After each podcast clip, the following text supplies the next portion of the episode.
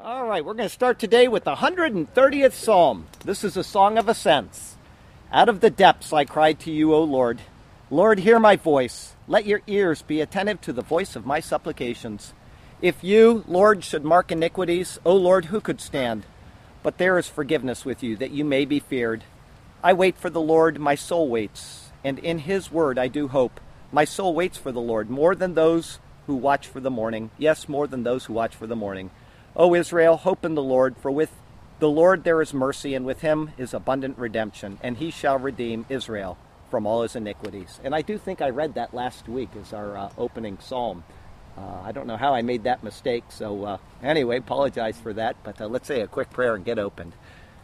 Heavenly Father, thank you so very, very much for this beautiful day. Thank you for the opportunity to come out and share with other believers and uh, your presence and just to uh, give you the glory that you're due all of the splendor and majesty that you lavish upon us. And, and uh, sometimes we just forget to say thank you for the simplest flower or for the most uh, wonderful blessing of another child born into the world. Whatever it is, it's, it's always due to you for praise and honor and glory. And uh, help us to remember that.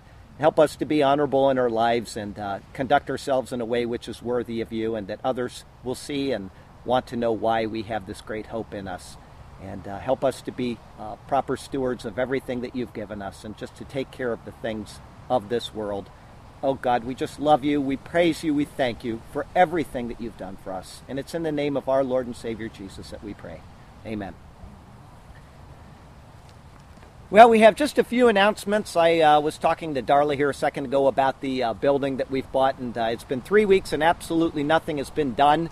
And that's because of, uh, you know, the county sending things back to the engineer and they're trying to get things sorted out and you know we have to wait for permits and uh, uh, I was told that this would be quicker and another friend told me no way the county is going to take forever to get it done. So we're still waiting to get started but once we get started other than the final approval of whatever work is done it should go pretty quickly. And uh, it's uh, now the middle towards the end of April which means that uh, probably June by now we'll get in there I don't know. But um, Anyway, something I announce every single week, and I'll announce it again this week, is that if you want to be baptized, um, there's water behind us, and we can uh, go out and uh, get in the water and get dunked anytime. And we have a gentleman, I would hope that all of you would stay today, because uh, a gentleman down from uh, Canada who has been here for the past three weeks, and uh, he's heard me say this, and uh, he said last week that he'd like to go through with that. So here we go. Tony's going to get baptized today. So if you can, please stay and cheer him on with that. And I will explain now, uh, just so that uh, anybody that's listening understands this as well. I kind of give a uh, brief description of this. Um, baptism is something that we do in a sign of what we have already done. In other words, we accept Jesus Christ as Lord and Savior. And Paul is very clear. He says, if you call on the name of the Lord and you believe in your heart that God has raised him from the dead, you will be saved. That's all that's required to be saved. Now, some churches say we want people to be baptized in order to be church members. And the reason why is because it's one of the two ordinances that the Lord commanded, the other being the Lord's Supper. And uh, so if you have not been baptized, they won't let you be a member. I'm not sure if I agree with that because you're a member of Christ's overall church once you've accepted Him as Lord. And that's a personal thing. Baptism can be done by anybody, and it doesn't really mean anything if there's not an inward change in your heart. Other churches will tell you that if you don't get baptized, you can't be saved. Well, one, that's uh, adding to the Lord's word, and it's also proven false by the man that hung on the cross next to Jesus. Uh, the, the, man wasn't baptized after he uh, confessed the Lord, but the Lord said, Today you will be with me in paradise. All we are doing is we are saying that I understand that Jesus Christ died for me and that he was raised again for my justification. And so um, uh, we are baptized under the water as a picture of his burial, and we're raised to newness of life through the power of the Holy Spirit. That's a picture of coming out of the water. And we're just showing the world that this is something that we. Uh, uh, I, uh, that I am personally acknowledging to the world. It's an open profession of the vow that I've already made.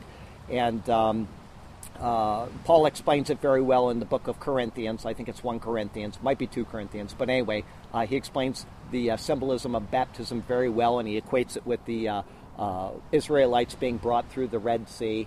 And uh, uh, anyway, I had one more point that I was trying to get to with it, and I can't remember it. But baptism in itself does not save anybody, but it does show obedience. And I remember my point now is that when people called on the name of the Lord in the Bible, the first thing they did afterwards was take him out and baptize him. And so it, it is showing obedience to the Bible and it's showing obedience to the Lord and his command to be baptized. So uh, my hat is off to Tony for that. We'll uh, take him out there later and I will hope to remember to bring him back out once I put him under. And uh, as long as we do that, then everything will have been done successfully. And um, we have a New Testament reading I'll do today. Uh, the sermon is not a long one, and so uh, we're going to go to Romans 14 and just read verses 14 through 23. And uh, he says, I know and I am convinced by the Lord Jesus that there is nothing unclean in and of itself, but to him who considers anything to be unclean, to him it is unclean. Now we're going back to uh, eating and drinking that we talked about last week. And um, Paul was an observant Jew. He was a Pharisee. He was, you know, as high as you can go in the land of Israel as far as being a, a, a keeper of the law.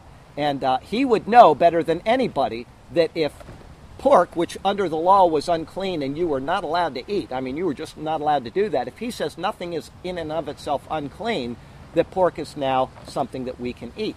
The law is fulfilled in Jesus Christ, and therefore we are not bound to the law any longer. And that's why we can eat pork, is because he's the one that cleans us. It's not something uh, external. It's not something that we eat which makes us internally clean. Jesus even said, you know, out of your heart come these desires and these lusts and all these things, and that's what makes you unclean.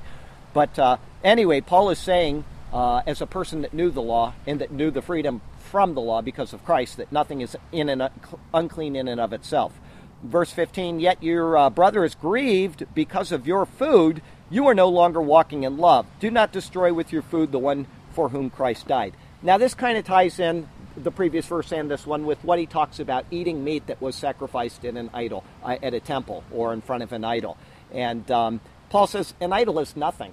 There's nothing in all the world. And if you go to an, uh, a temple and there's meat that was sacrificed to an idol, and you know that that wasn't sacrificed to any god, and you're hungry, eat the meat. Don't worry about it.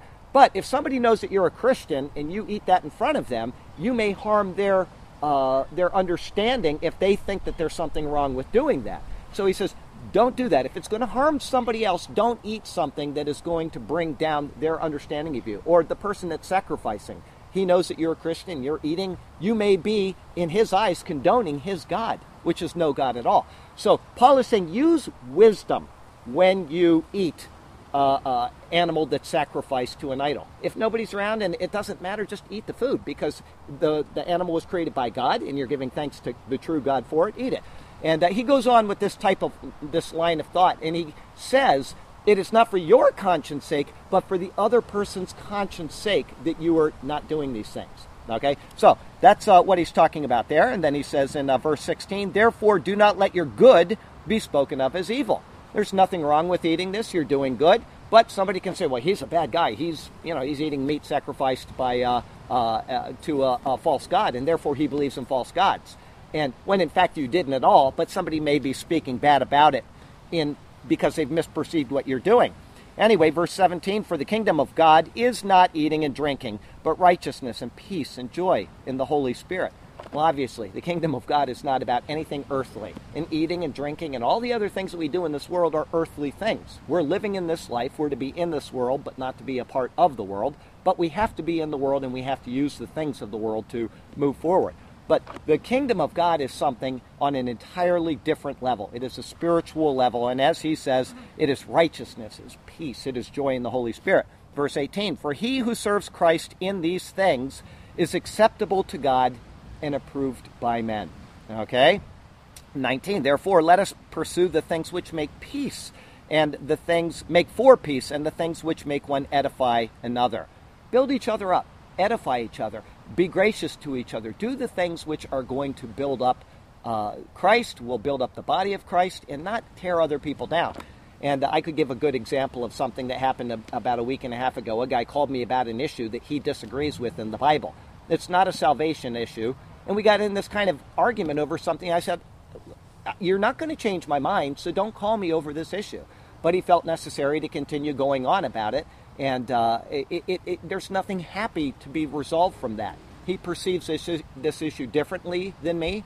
One of us is wrong. That's all there is to it. We can work this out without badgering each other about it.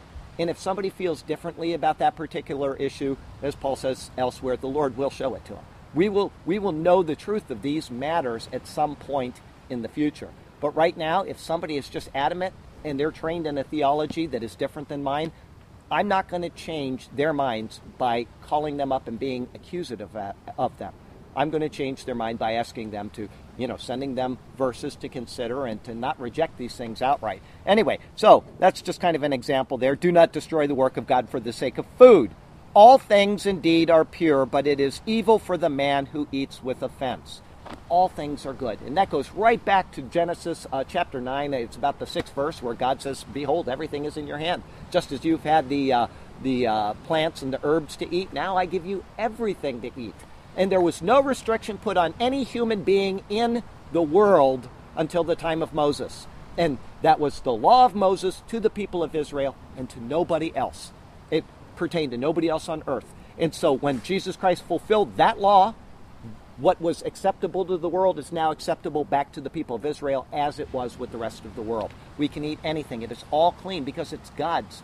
It doesn't mean to eat everything. You don't want to eat a snake and not take out the bag of poison under its neck, or it's obviously going to kill you. There are certain things you shouldn't be eating, but that's not the point that he's making. He's saying that all things are clean, and he's talking about things that can be eaten, not things that shouldn't be eaten. Anyway, um, uh, let's see here. Verse 21 It is neither good, neither to eat meat, nor drink wine, nor do anything which your brother stumbles, or is offended, or is made weak. Now, he specifically brings up drinking wine. If he brings that up as a precept that you can harm somebody else by drinking wine, then that means that drinking wine must be acceptable. In other words, if it wasn't, he would have said, You are not ever to drink wine. And nowhere will you ever see that in the Bible, with two exceptions, both under the law and both which cannot apply today. But if you are with somebody that does not drink wine or any alcohol of any type, or they've had a problem with alcohol, the stupidest thing in the world and the most offensive thing you could do, knowing that would be to drink in front of them or to say, I'm going to have a, a, glass of wine and I know you, you can't, but let me just do this. Just don't do it.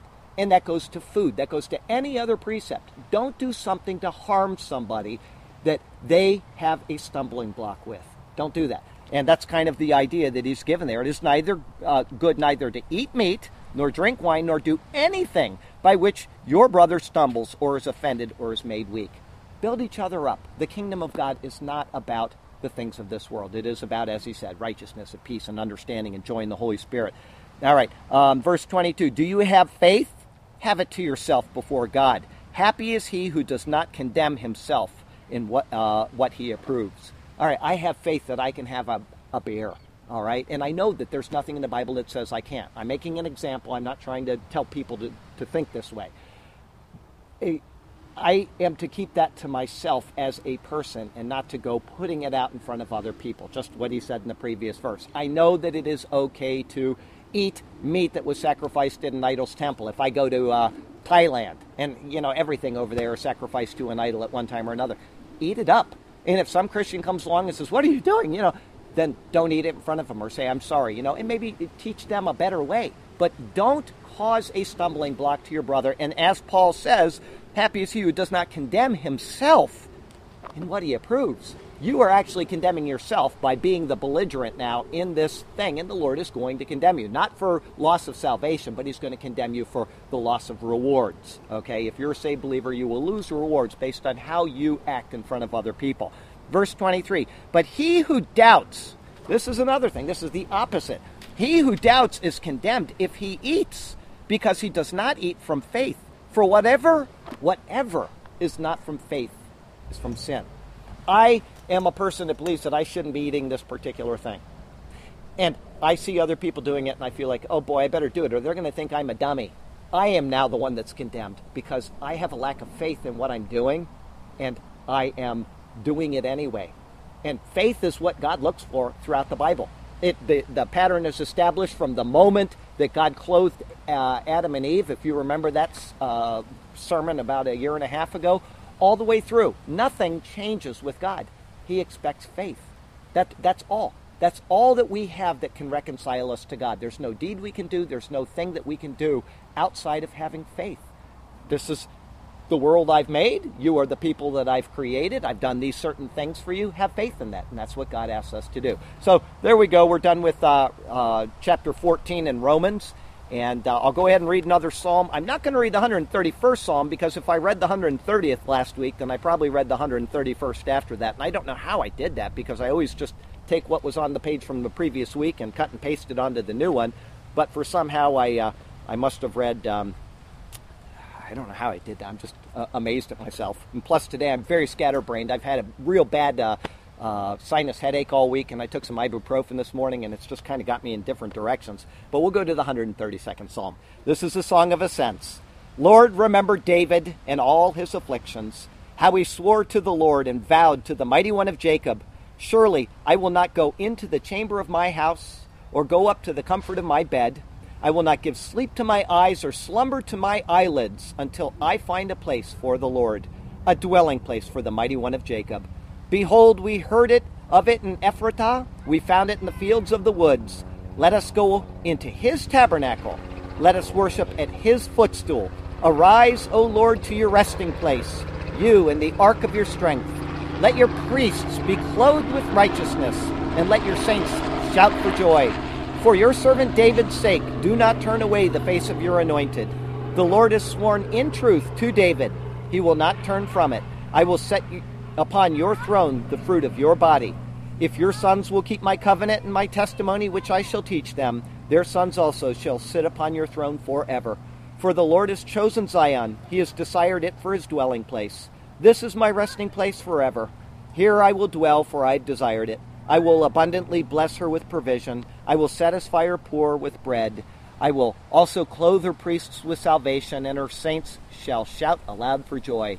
There I will make the horn of David grow. I will prepare a lamp for my anointed. His enemies I will clothe with shame, but upon himself his crown shall flourish. Well, that's the word of the Lord.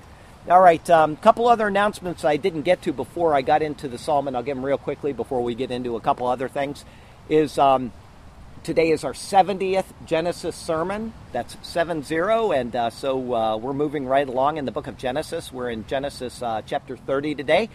And um, I would like to announce, because I, I, I, just, like I said, I completely forgot to uh, finish the announcements before I read the psalm, that uh, Paul Stoll, who we have been praying for for over a year because he went to Japan as a missionary with a heart problem, finally had his surgery this past Wednesday.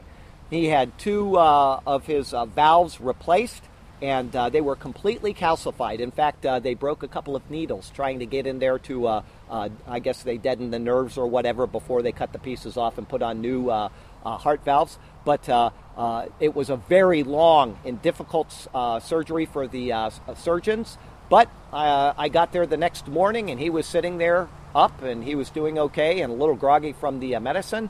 By the next day, he looked as happy as a lark, and yesterday I went to see him. He looked wonderful. I see Elaine is back there. He's looking wonderful, isn't he? I mean, I just cannot believe how well Paul is looking in just three days after having this major heart surgery. So thank everybody for their prayers that's been praying for him, and what a wonderful blessing. We had another blessing this week is that Arlena here fell over twice, and that she hurt nothing when she did. So uh, uh, you know, you just uh, we have to praise the Lord because uh, one time she fell and bust her arm so badly she has probably more titanium than a submarine in her arm.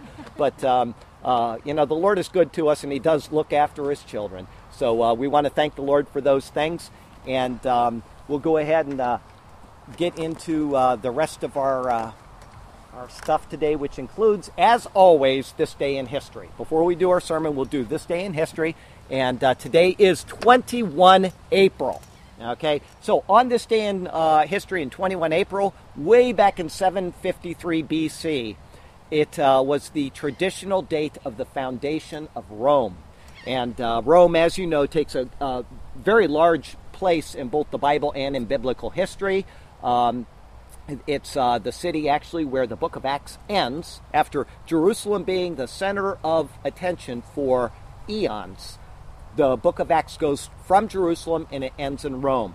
And then Paul's first epistle is the uh, epistle to the Romans. And then from there, you see all of Paul's 13 epistles, Hebrews maybe, and that would be a 14th, but it's not a named epistle. But the 13 of Paul are all written to the Gentile people. So you got Corinthians and Ephesians, and they're all Gentile nations that he is writing to. And the Bible follows this pattern for a very specific reason. Eventually, it goes back to the Jewish people And it's showing us that there is this insert in the Bible called the church age. And that is where we are now. Okay, now, we don't want to make the mental leap all of a sudden that Rome is the center of the Christian faith because the book of Acts ends in Rome. We have one denomination that has done that, and they've claimed a supremacy over all Christianity by that claim.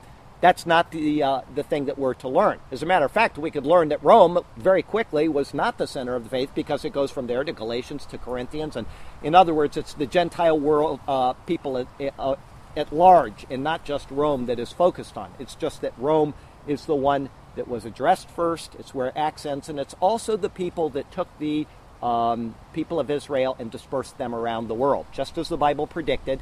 And they will also be a part of the end times uh, when the people of Israel, now back in the land, will be uh, persecuted and the Antichrist will come. We know that he is going to be of Roman origin based on a prophecy in Daniel 9. So, Rome, uh, 753 BC, it's the traditional date of their foundation. And then uh, another 700 and some years later, in 43 BC, Marcus Antonius, or Mark Antony of the uh, uh, Mark Antony and Cleopatra fame, he was defeated by Octavian near Modena, Italy. And all of these things lead us to the time of what's known as the Pax Romana, the Peace of Rome. And uh, eventually, Rome is this great peaceful empire. And as Paul writes in the Bible, he says, in the fullness of times, uh, speaking of the coming of Christ, Christ came. And that was at a perfect time God is infinitely wise. He knew the exact moment that would be right, and it's when there was this peace in the world, especially the world around Israel. They have these modern roads that can carry the gospel very quickly all over the Roman Empire, and it can just go around the world from there. And so, uh, all of these things were setting up that timing for the, the Lord of creation to come. And so we have this peaceful state. We've got these uh, Roman roads. Some of these Roman roads are actually still in use today. And it's not like we, you know, we get out a, a tractor and we uh, tamper things down and we put down a little bit of marl and then we put some asphalt on top of it. They actually went in there and they would dig down eight feet. And then they put down a layer of like uh, boulders and a layer of gravel and a layer of sand, and then they put their cobblestones on top of it. And so these things are still used thousands of years later, whereas after, you know, 15 years, we got to go out and repave our roads. And one isn't better than the other, it's just a different way of doing things. But uh, uh, the roads that are there are very sound, and they've marched many, many uh, people off to battle and carried a lot of people around the world with the gospel and uh, wonderful stuff.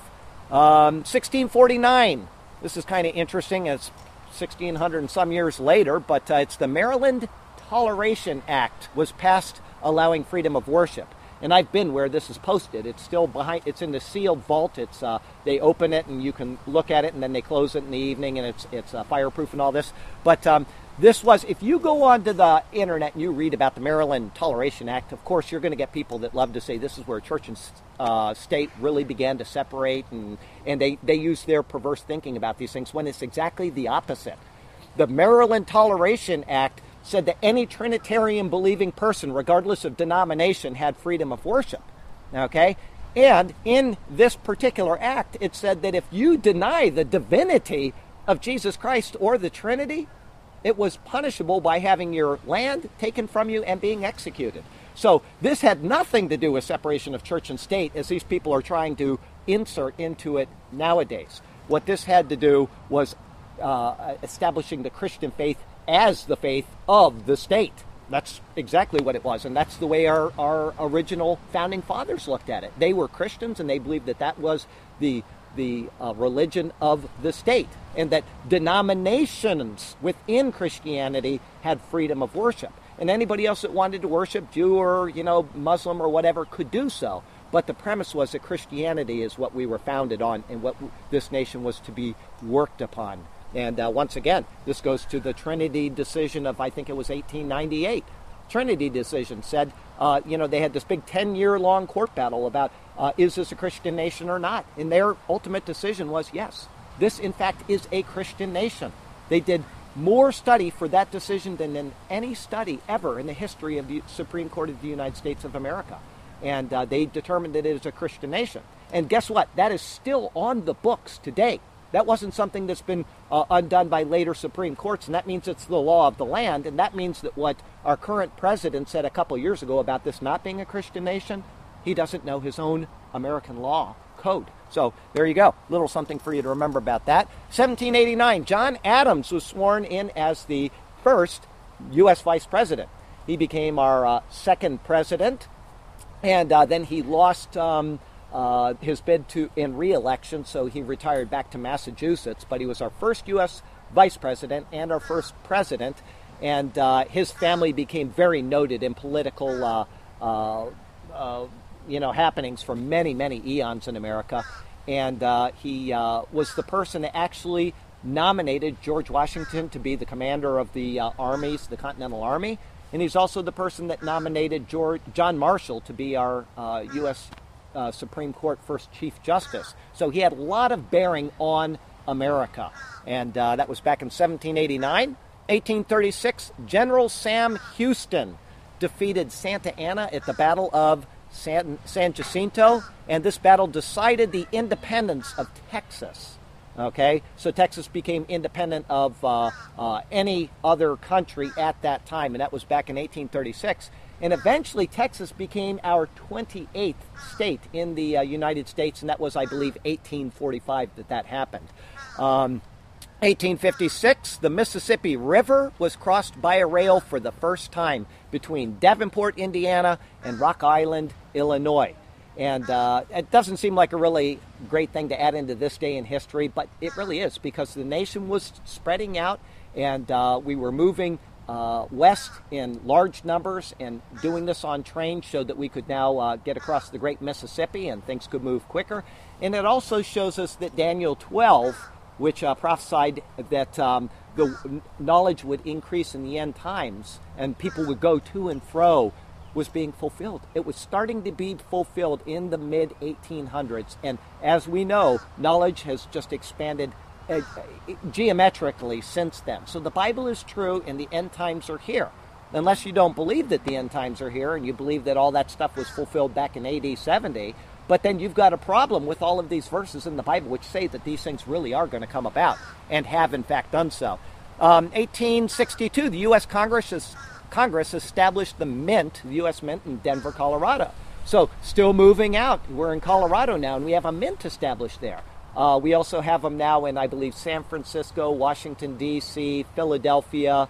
Uh, there's one at West Point, New York, and I believe there's one other mint in Fort Knox. Um, and those are our mints. There may be one more I'm forgetting. But uh, anyway, things are moving west at this time. Um, 1865, uh, last week we saw on this day that President Abraham Lincoln was shot and he died the next day on the 15th. But uh, on this day, the uh, 21st of April, uh, Abraham Lincoln's funeral train left for left Washington on its travel through America and off to I believe it was Springfield, Illinois, where he was buried. Uh, then in 1898, the U.S the Spanish American War began, the U.S. Uh, fighting against Spain. And does anybody remember what prompted that war? What was the final impetus for this? Fa- Sinking of the Maine. Sinking of the Maine, that's correct. Absolutely. So we've got a couple history buffs here. Um, that was uh, back on this day in 1898. And that war uh, lasted three months, two weeks, and I believe it was two days. It was a very short war. It was a decisive victory for the United States and uh, we freed the Philippines from Spanish rule, Cuba from Spanish rule, etc. And that we moved in and did not colonize. Big difference between America and other places is we did not colonize, but rather we went in, we were uh, allowed to stay. We stayed in the Philippines until they finally told us they wanted us to go, and that was when I was there in I think 19. Uh, 83 or I'm sorry, 85, 86, 89. Uh, it must have been 89 because my daughter was born and she's from the Philippines and she was born in 87. So it must have been about 1989 uh, that uh, the uh, Philippine uh, kicked us out. Might have been even in the 90s. I might have been in Malaysia at the time. Anyway, um, so uh, let's see here. That was Spanish American War. Then 1916. This is a fun one. Bill Carlisle, the infamous last train robber, robbed a train in Hanna, Wyoming. And uh, Hannah means grace. That comes from the Bible. As a matter of fact, I'm going to mention her in the uh, sermon today. So, kind of, I didn't even think of that until right now. But uh, um, Hannah, uh, Wyoming, and he was known as the White Masked Bandit. So, uh, I like that old kind of uh, rough and rugged history from old America. So, 1918, a guy named Manfred von Richthofen. Anybody know what his name was? His The Red Baron, good. Yeah, he uh, he was shot down and killed in uh, World War One at this time. So he was a great hero of the uh, German, uh, uh, you know, uh, Luftwaffe, and he had one of those stars that was, I guess, for great bravery. I've seen his picture, and anyway, he he was a great fighter pilot, and he put his boots on that day, and he didn't take them off that night. Somebody else had to do it for him if they took them off at all. But uh, that is the way of the world. And as I try to find one of these applications each and every week, we are all going to meet our final destiny. And we all have an appointment with death or the rapture. Those are the only two choices for us. So uh, uh, if you have never called on Jesus Christ as Lord and Savior, the content of this sermon won't do you a great deal of good, but the last five minutes, I hope you'll pay attention because I always tell people about how you can be reconciled to God through Jesus Christ. And it's the most important decision that you will ever make in your life. So uh, keep that in mind. 1943, uh, U.S. President Franklin Delano Roosevelt announced that several Doolittle pilots had been executed by the Japanese. Uh, the impossible was done when they actually made a bombing mission against Japan. We had this great span of ocean which we couldn't trans, you know, get across, and uh, uh, we were moving from island to island, but we couldn't get close enough but we needed to make a mark against the Japanese to get rally support from the Americans. And so James Doolittle, this uh, man, I believe he went from lieutenant colonel to general in a day because of his efforts. Um, he uh, suggested that they fly these bombers off the bow of a battleship or an aircraft carrier. And uh, they, in fact, did this. And they raided against Japan. Uh, most of them made it off to China or elsewhere, and they, they had no way of returning. They had, it was a one way trip for them. And uh, those pilots that were in Japan were executed. And uh, the Japanese were so angry that we had gone in and bombed their country when it was just, you know, how such a short time, two years before, that they had bombed our country. And actually, less than two years because it was December 7th that that happened. But um, we have rules of engagement in war. It's called the Geneva Convention. And uh, most countries do try to live by that. Japan failed at that. And uh, uh anyway, those people lost their lives because of it. But um, that was uh, 1943. And then 1959, another fun one. The largest fish ever hooked, and my wife is salivating right now because she loves fish.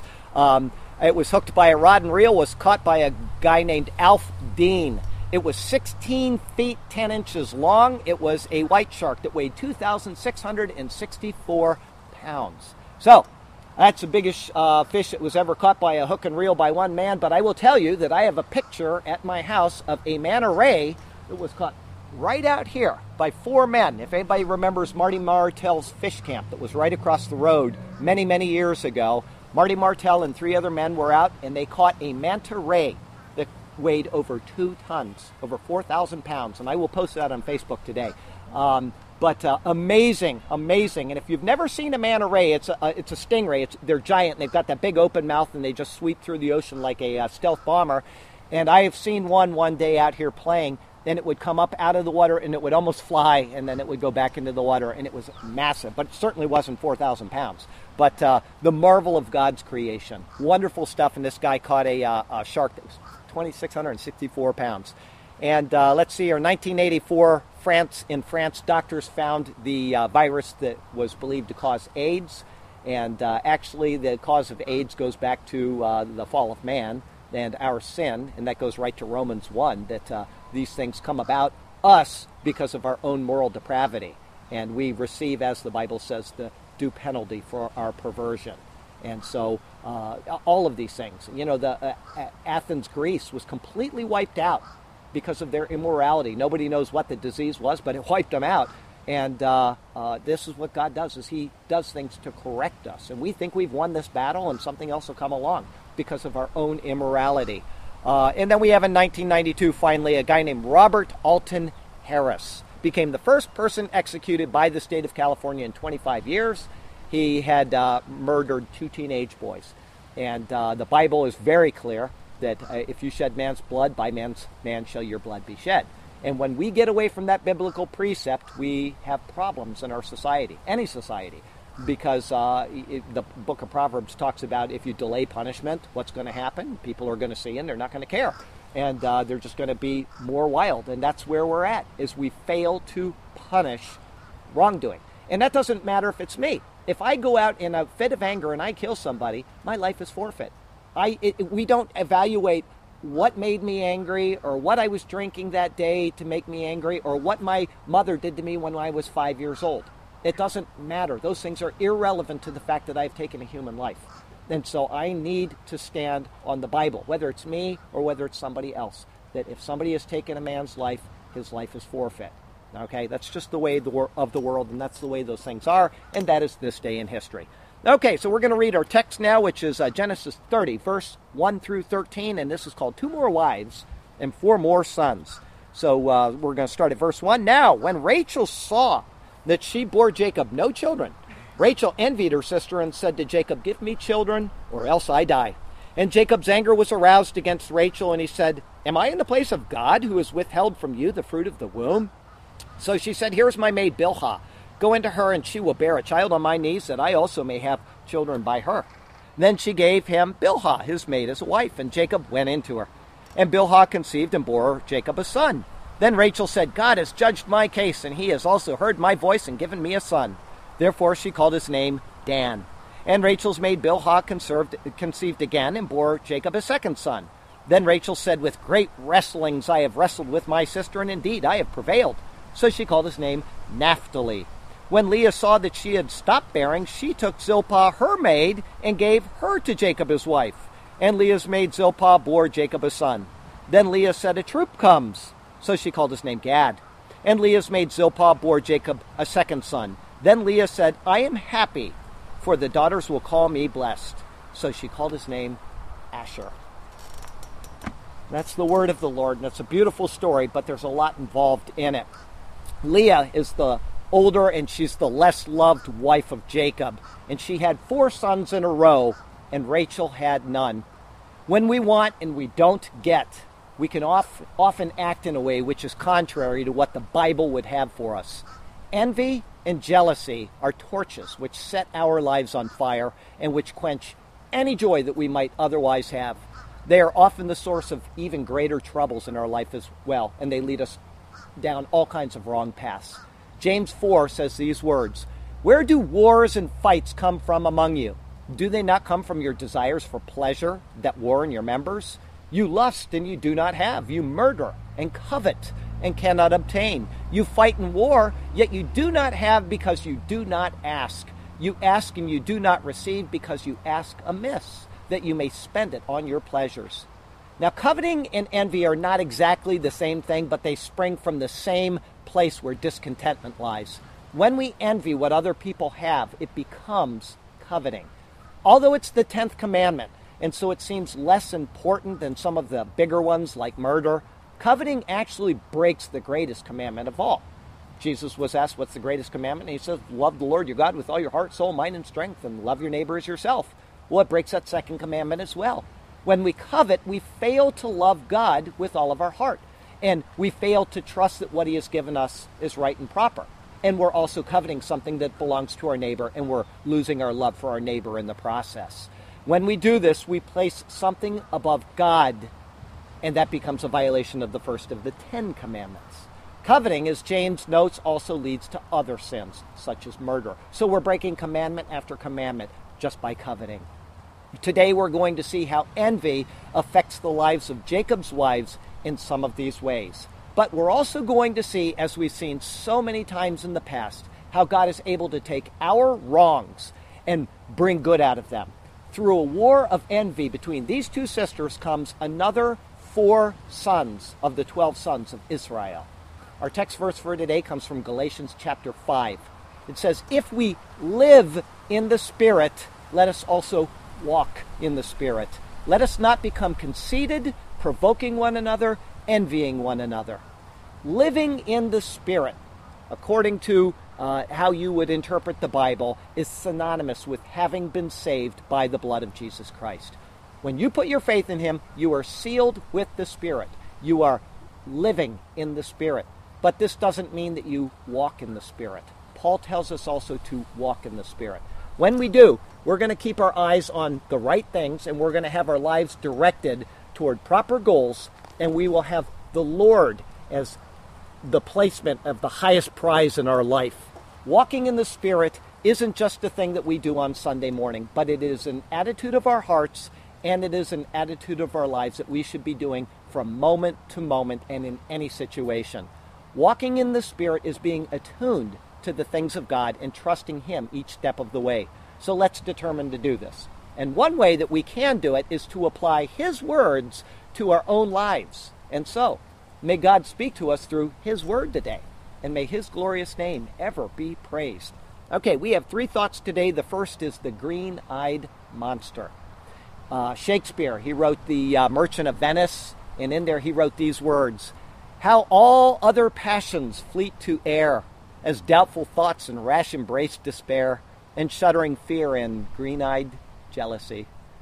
Verse 1 today. Now, when Rachel saw that she bore Jacob no children, Rachel envied her sister and said to Jacob, Give me children, or else I die. Rachel is Jacob's beloved and she's seen her older sister bear four children. It's been at least five and maybe more years since they were married, and she still hasn't had a child. In the culture of the Bible, bearing children was the highest honor of a woman, and having none was considered a point of shame. This sentiment is found in both Testaments and numerous times. It's not something that is inserted by the reader or by male chauvinists of today's society. Rather, it is something that is plainly and openly evident in the Bible. Bearing and raising children may not seem like the great noble role that the Bible proclaims it, but the Bible does proclaim it. After these many years, it says that she was still barren and that she envied her sister. And this didn't suddenly crop up after the fourth child was born, but it had festered probably since the birth of the first child. Hence her statement to Jacob Give me children, or else I die. She is a lady that is at her wits' end, and she has fallen to the point of blaming her husband for something that is her own problem in her own body and something which God has kept her from having a child. But even she would know, she would certainly know in her mind that the problem is in her and not with Jacob. Leah has been having one child after another, and so there's nothing physically wrong with Jacob, and she knows this. And he certainly spent time with her, or what she said to Jacob, she would have said differently. In the end, God has withheld her from having children. The envy that she has is a poison within her, and it will lead in various directions in the coming verses. But God is going to use this envy to establish his people who would come from Jacob. As we see time and time again, God brings good out of evil. The Bible has a lot to say about envy and jealousy, and it's something that every one of us needs to watch in our lives constantly. The book of Proverbs, chapter 14, says these words A sound heart is life to the body, but envy is rottenness to the bones. In the Song of Solomon, we have words that were written which almost seem to point directly back to the life of Rachel, because she's eventually going to die in the process of giving birth. It says here, For love is as strong as death, jealousy as cruel as the grave. Its flames are flames of fire, a most vehement flame. There are three other women that I want to bring in right now. They're in the Bible and they're directly tied to Rachel. The first is Sarah, and she's tied to the family of Rachel through the great great grandfather named Terah. Sarah didn't bear a child for probably 70 or more years of marriage, and by the time she did, she was an old woman of 90 years of age. The second is Rebecca, who is her aunt, her father's sister. She couldn't bear, and so Isaac, her husband, prayed to the Lord, and she finally conceived. That took 19 years for that to occur, but the waiting did end. And then we have a third woman who contrasts Rachel in the Bible. Her name is Hannah. She's the mother of Samuel the prophet, and her story is given in the book of 1 Samuel. Rachel is barren, and she envies. Hannah is barren, and she quietly weeps. Rachel says that she must have children or she'll die. And in fact, she does die when she bears her second child. Hannah, on the other hand, prays to the Lord. She receives a child, and then she has three more boys and two more girls. Rachel is aggressive in her speech and her conduct towards her husband, but Hannah remains devout and submissive to her husband and to the Lord. And interestingly, Hannah is from the tribe of Rachel's grandson Ephraim, who was born to her own son Joseph. It is as if the lesson was learned in Rachel, and so Hannah doesn't want to be remembered in the same way. We come to verse 2.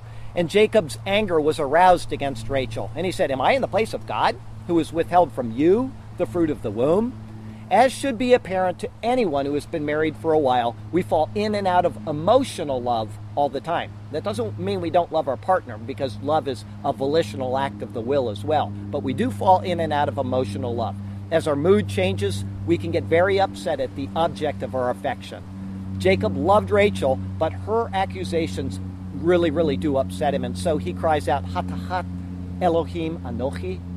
Do I stand in God's place? Speaking on this particular verse, there's an ancient document called the Targum of Jerusalem.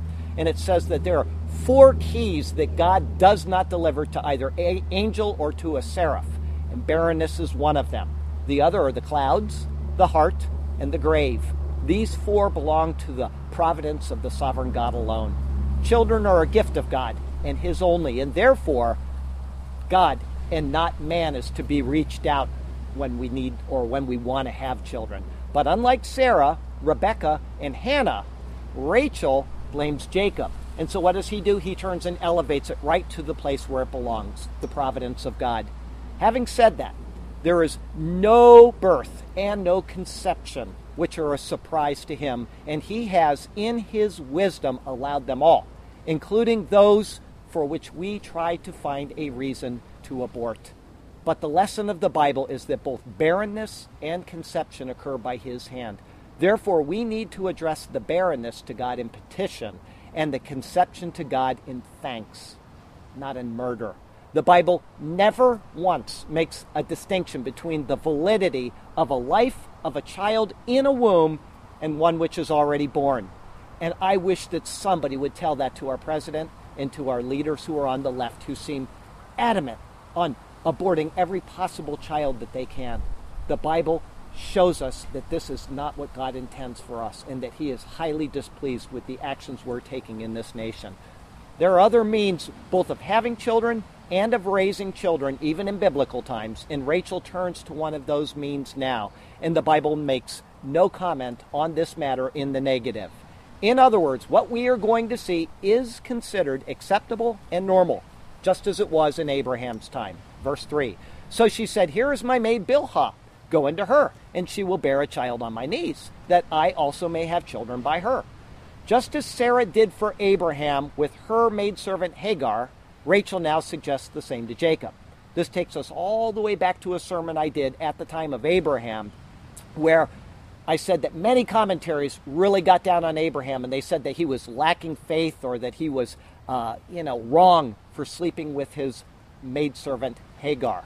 But this is an entirely wrong conclusion that they're making. There was nothing wrong with it then, and there's nothing wrong with it now. And these verses about Jacob show us this. If they were wrong, then Jacob would have learned from his grandfather from the lessons of the past, and he would not have followed suit in this particular thing that they're doing. But this is an acceptable and normal custom of the times. There's nothing in this that violates either the nature or the tenor of Scripture. Rachel offers her maid, who is her property, and her name is Bilhah, which means either foolish or timid. Rachel says that she will bear a child on my knees. And there are actually two thoughts in this one concept which she's stating. The first is that Bilhah, believe it or not, is literally going to sit in Rachel's lap as the child is being born, thus symbolizing that it belongs to Rachel, who owns Bilhah. Secondly, that because this child now belongs to her, that it will be dandled on her knees as her own.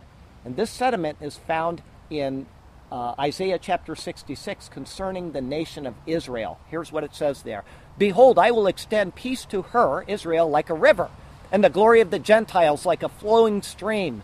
Then you shall feed. On her sides you shall be carried, and be dandled on her knees. All right, so when Rachel says that I may have children by her, she uses the word the ibane, which means to be built up by her. It comes from the word bana, which actually means to build. And from those same letters comes the word ben, which means son. In other words, just as a house is built with wood and stones, a family is built through children. These words, bana, which is to build, and ben, which is son, are spelled with the letters beit and nun. Beit means house, and nun means an heir, or the continuance of a generation. Now, this might seem to you like an unimportant lesson in Hebrew, but the mind of these people is being reflected in the words that they are choosing to use. Ultimately, the details are included by God in His Word for us to understand what has happened and why. Although the New Testament now is going to be written in Greek, this same Hebrew mind is transferred over by the apostles. And so we can more readily understand Jesus' work when we look at it from this perspective. The New Testament building of God's house is seen more clearly when we understand that we are living stones being built into a spiritual house. Peter says that in his epistle. It's not good to separate these Old and New Testaments in such a way that we no longer understand this pictorial mindset that comes from these ancient stories. We are sons, or ben, of God, being built into his house, which is the, the letter beit. And we are heirs, or Paul calls us joint heirs with Christ. That would be the nun of God's promises. So we have the house, we have the uh, status that we're sons, and we have the status that we are heirs, all tied up in this one word from this ancient story. This is reflected in her words to Jacob so that we get by it a much better picture of what Jesus is doing and how it relates to us in the church. He is building this house, this spiritual house, out of sons, not only from the Jewish people, but from the Gentile people as well, all pictured by Jacob and his four wives. Verse 4 Then she gave him Bilhah, her maid, as wife, and Jacob went into her. The sons of the concubines, normally in a society like this, were not given an inheritance with the sons of the wives. However, when a son is born under the name of the wife, such as is happening here, then that son will be a son of that wife and he will share in the inheritance. Ishmael was an exception. She was born in uh, he, he was born in the same way from Hagar, but God told Abraham to excuse Ishmael from the house. But all of Jacob's sons are going to participate in this inheritance. The house of Israel includes all 12 sons. Later in Jacob's life, Bilhah, this girl that he's with right now, is going to bring a lot of trouble into the family. Reuben, the oldest son of Jacob, is going to go in and he's going to sleep with her. It does not say what Jacob did to her, never mentions it, but it does say that because of what he did, he lost his birthright. Jacob took away the birthright of the firstborn because of the actions that are happening with this maid right here. Verse 5 And Bilhah conceived and bore Jacob a son. As sure as children are a gift from God, Bilhah has a son. So we know that Jacob's words, or Rachel's words to Jacob, were misplaced and they were unwarranted. Jacob is capable of having children, and he's proven it not only through Leah, but he's also proven it through Bilhah now. Rachel's barrenness is from the Lord, it is not from Jacob. Verse 6. Then Rachel said, God has judged my case, and he has also heard my voice and given me a son. Therefore she called his name Dan. The name Dan means judge. Later in the Bible, we're going to see a, a book uh, written by a guy named Daniel. Dan is judge, E is my, it's possessive, and then you have L is God. God is my judge. All right? Rachel names the child based on an appeal to God and indicating that God ruled in her favor. And so she uses his name in the exclamation that she gets. She says, Danani Elohim. God has judged my case. But unlike Leah, this is an uh, uh, important point we're going to make here. Unlike Leah, she had her four sons and she invoked the name of the Lord, Jehovah. Rachel doesn't do that. She uses a general name for God, which is Elohim. The Lord, or Jehovah, is the one who directs the plan of salvation throughout the Bible, and he also monitors the covenant which was established with Abraham and goes through Isaac and now to Jacob. Okay? It seems curious that he's not mentioned now by Rachel. But it seems understood that it will be through Leah that the Messiah is going to come, not through Rachel. At least the Bible record gives us hints of this so that we can comprehend what God is doing in history and why. Verse 7 And Rachel's maid Bilhah conceived again and bore Jacob a second son. This is going to be the sixth son of Jacob and the second born for Rachel by Bilhah. And so now one half of the sons of Israel have come into the world. Verse 8 Then Rachel said, With great wrestlings I have wrestled with my sister, and indeed I have prevailed. So she called his name Naphtali. All right, this name Naphtali is a little bit harder to pin down than some of the others. Naphtali either means my wrestling or it means my twisting. If it is wrestling, as it's translated in the New King James Version, then it is referring to the struggle that she feels that she's in with Leah. It's a struggle for being the preeminent wife of Jacob. If so, her exclamation at his birth, which I read, with great wrestlings I have wrestled with my sister and I have prevailed, it means that they were in a battle and she's now on top. But this word Naphtali comes from a Hebrew word which is patal, and that means to twist. And so one translator, and this I find this very interesting, he says he translates this verse this way. He says, By the twistings of God, I am entwisted with my sister.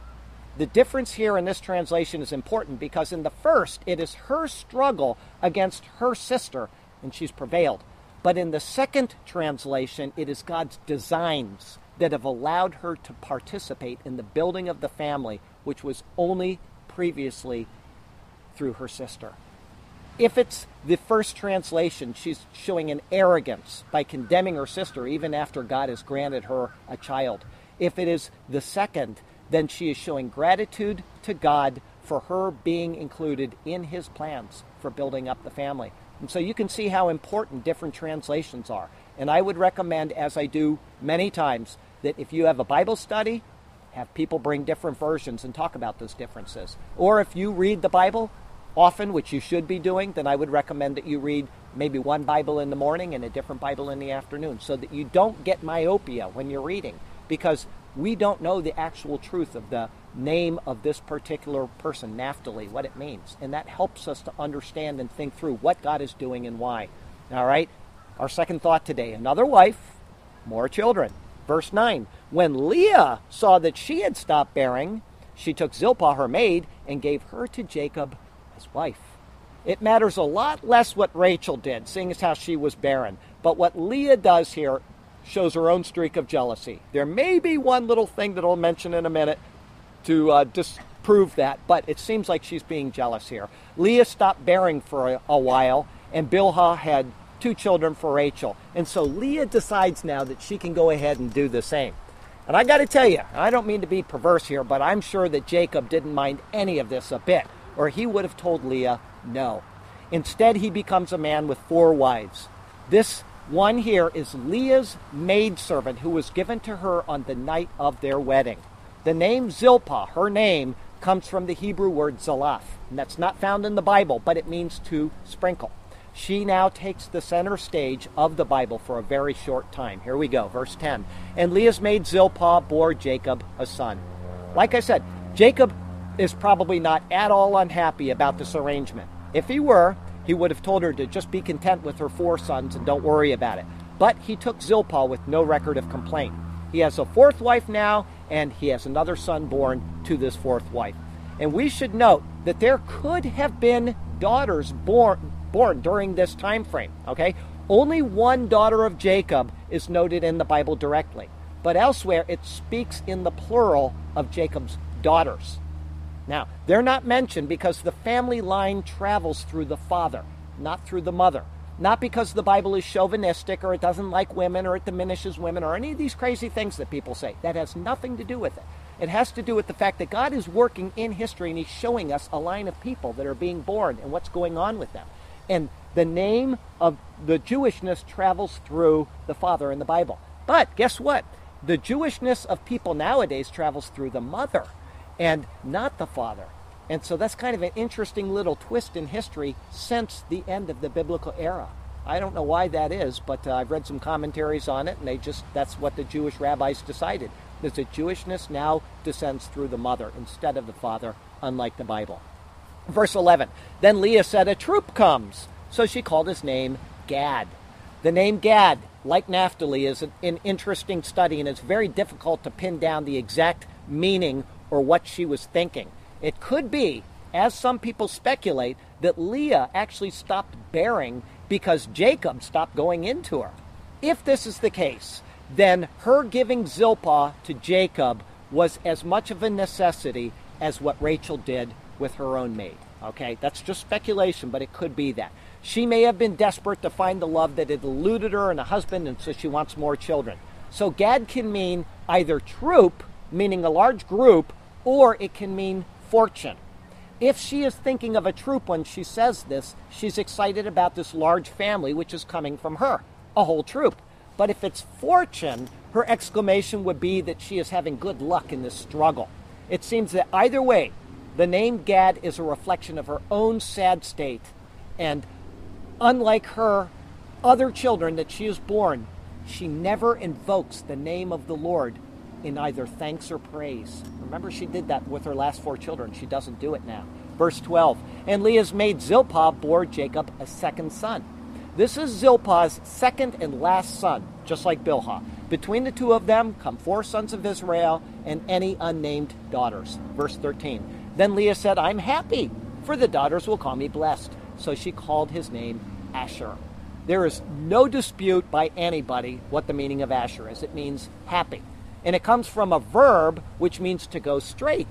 For most of us, we tend to get happy when things go well. We're working on a project and it goes straight, we're happy. Or if we're going on a, a trip and we take the straight route and get there quicker, we're happy. And that's where the idea of Asher comes from. Leah is happy at the birth of this son, and she gives the reason why. She says, The daughters will call me blessed. Again, she doesn't mention the name of the Lord, nor does she include him in praise or thanks or any other way.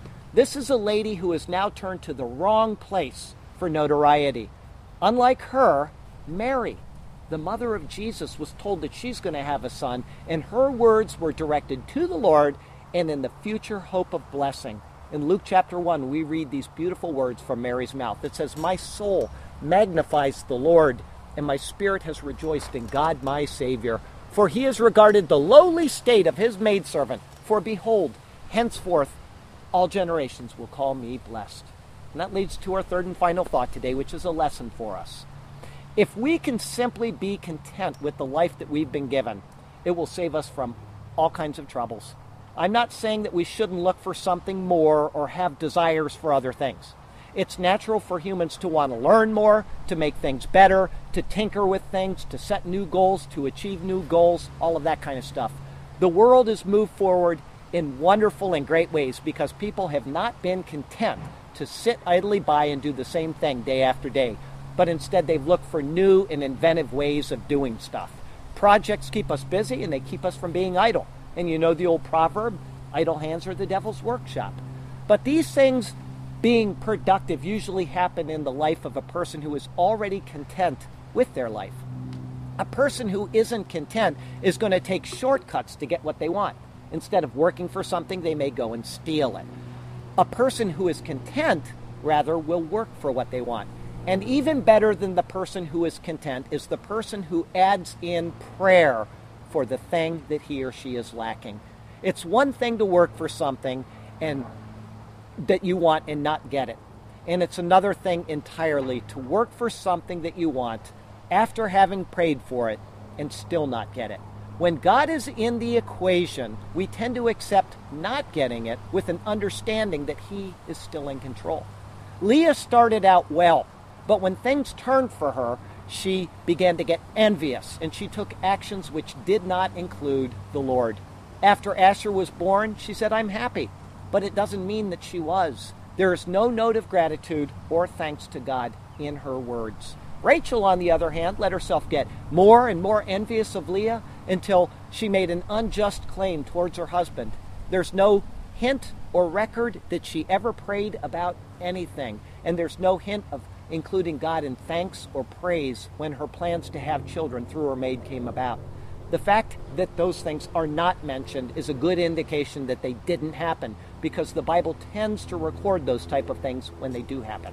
Eventually, she's going to get what she wants and she's going to have children of her own. She's going to have a son named Joseph and then she's going to die having a second son named Benjamin. The fact that uh, these things are coming about in her life just show that God does give us what we want, and sometimes it's not always the best course of action when looked at from God's perspective. And I'm going to give you an example. A guy named King Hezekiah. He was a great king of Israel, and he'd done wonderful things for the people of Israel. And he was told by Isaiah, he got a, uh, a boil, and he was told by Isaiah that you were going to die. Put your house in order. And what did he do? He turned his face to the wall and he cried out to the Lord. And the Lord honored him by giving him an additional 15 years. Before Isaiah even got across the courtyard, he turned around and said, turn around, or he told him, turn around and go back and tell him I'm going to grant you 15 more years. But during that time, those 15 years, King Hezekiah had a son who would become the downfall of the people of Israel, a guy named Manasseh. He was a very wicked king. Also, during the same 15 year period, he made a mistake by inviting the Babylonians to come in and see the wealth of his house and all the wealth of the land of Israel. This is something that the Lord disapproved of because it showed pride in him. And it resulted, believe it or not, in the Babylonians remembering what they saw and saying, We're going to get that. And they came back in war and took it all. If he had died as the Lord originally planned those 15 years earlier, neither of those things would have happened. The thing that we need to do is to accept what the Lord has for us as His will, whether we like it or not. And the Bible gives us His will and what we're supposed to do with our life. But the good thing for us is that even when we don't do this, it may cost us in the end, but in the end, He is going to work it out for good. And I'm going to give you an example which tends to upset people every time I bring it up, but the Bible says that women are not to be preachers.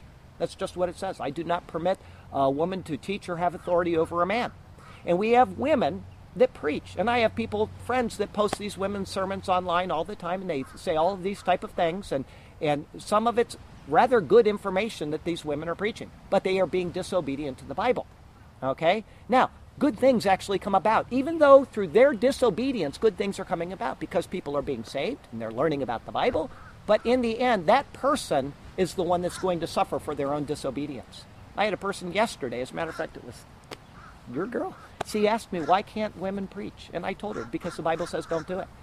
And I said, it doesn't matter whether I like that or not. I say simply, I didn't write this book. God gave it to us, and we have to be obedient to this book, or we're going to have these same type of things occur in our lives.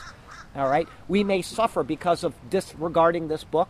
Others may suffer because of it, but He has already figured these things out into His overall plan in the end, we are going to look back on our lives and we're going to see how masterfully He has woven them together.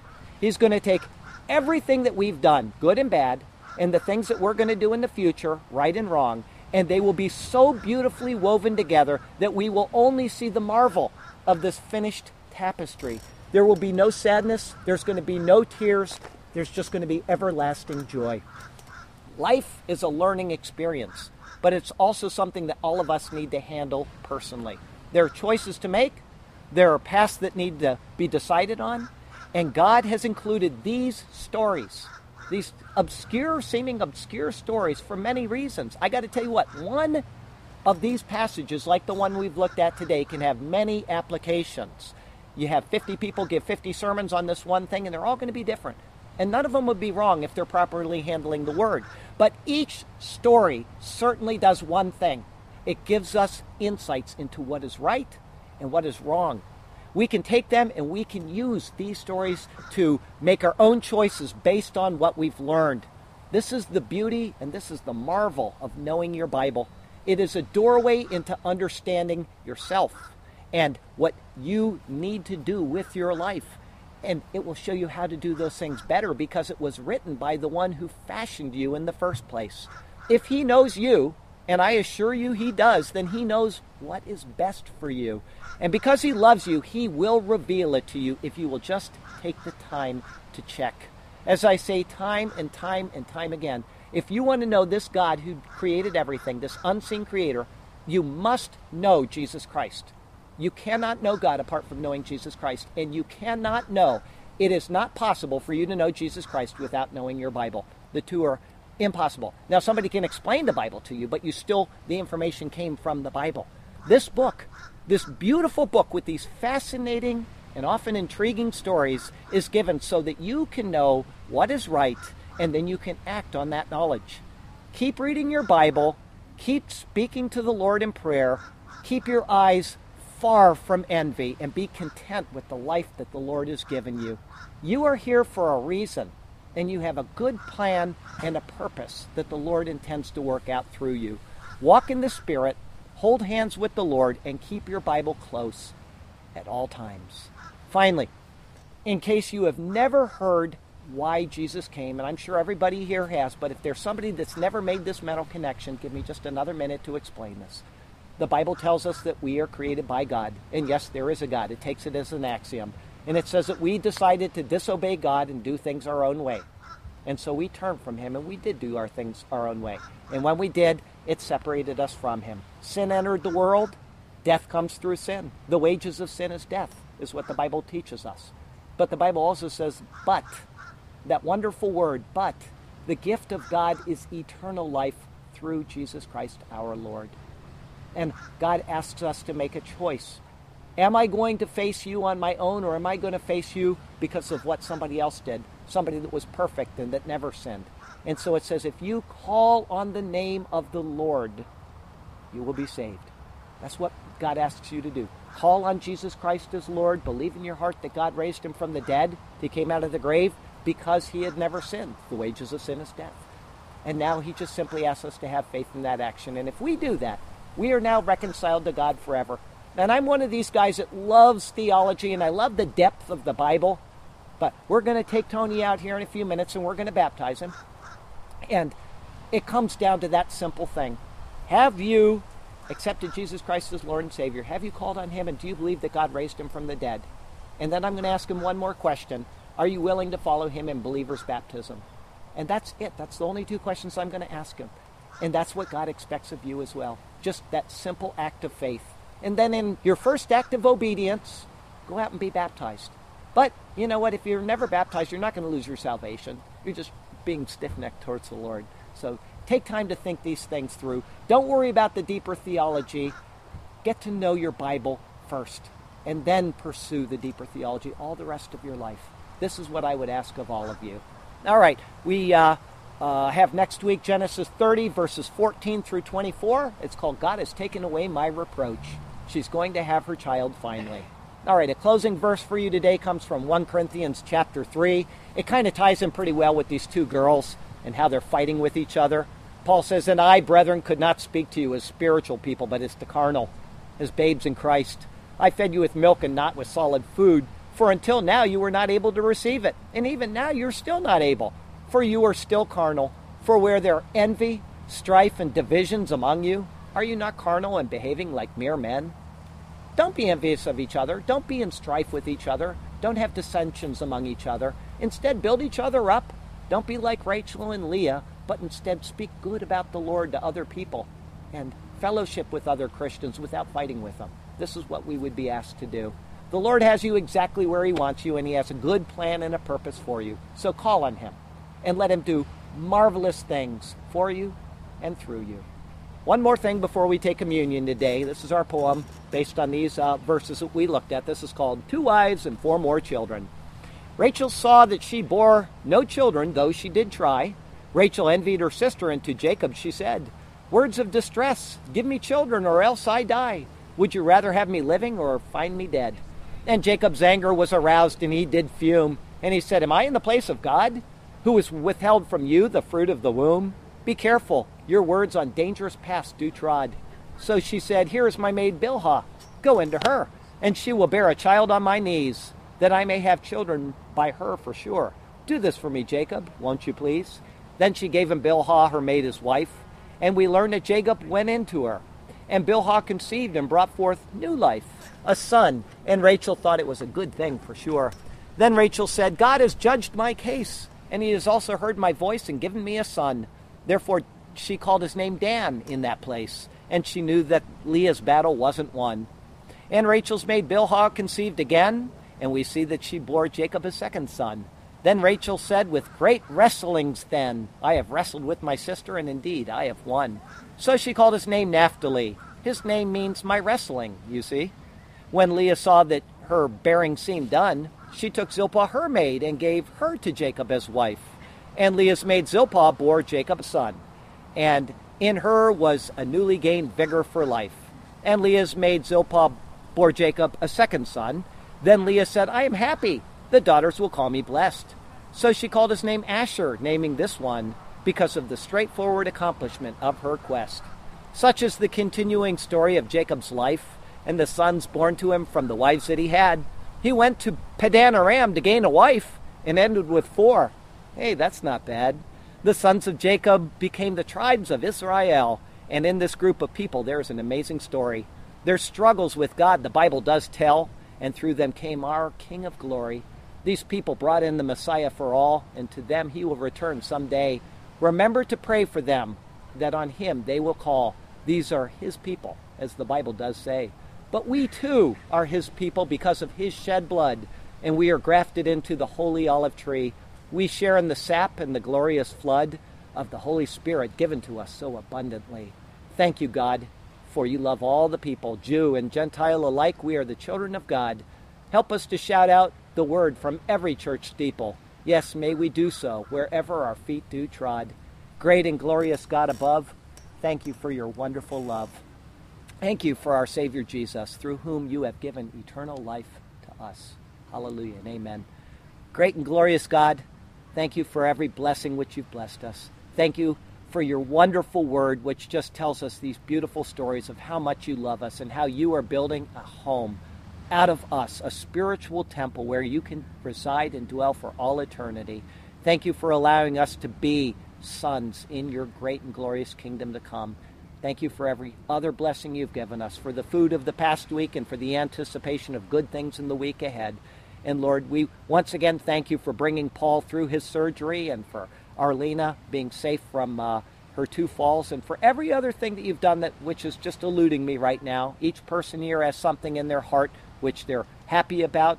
Each person has things in their heart that they're distressed about. Look into us and search us out and take care of those things according to the riches of your wisdom and mercy. And when these things come about, help us to remember to give you the praise and the honor and the glory that you alone are due. And this we pray in the exalted, beautiful name of our Lord and Savior Jesus Christ. Amen.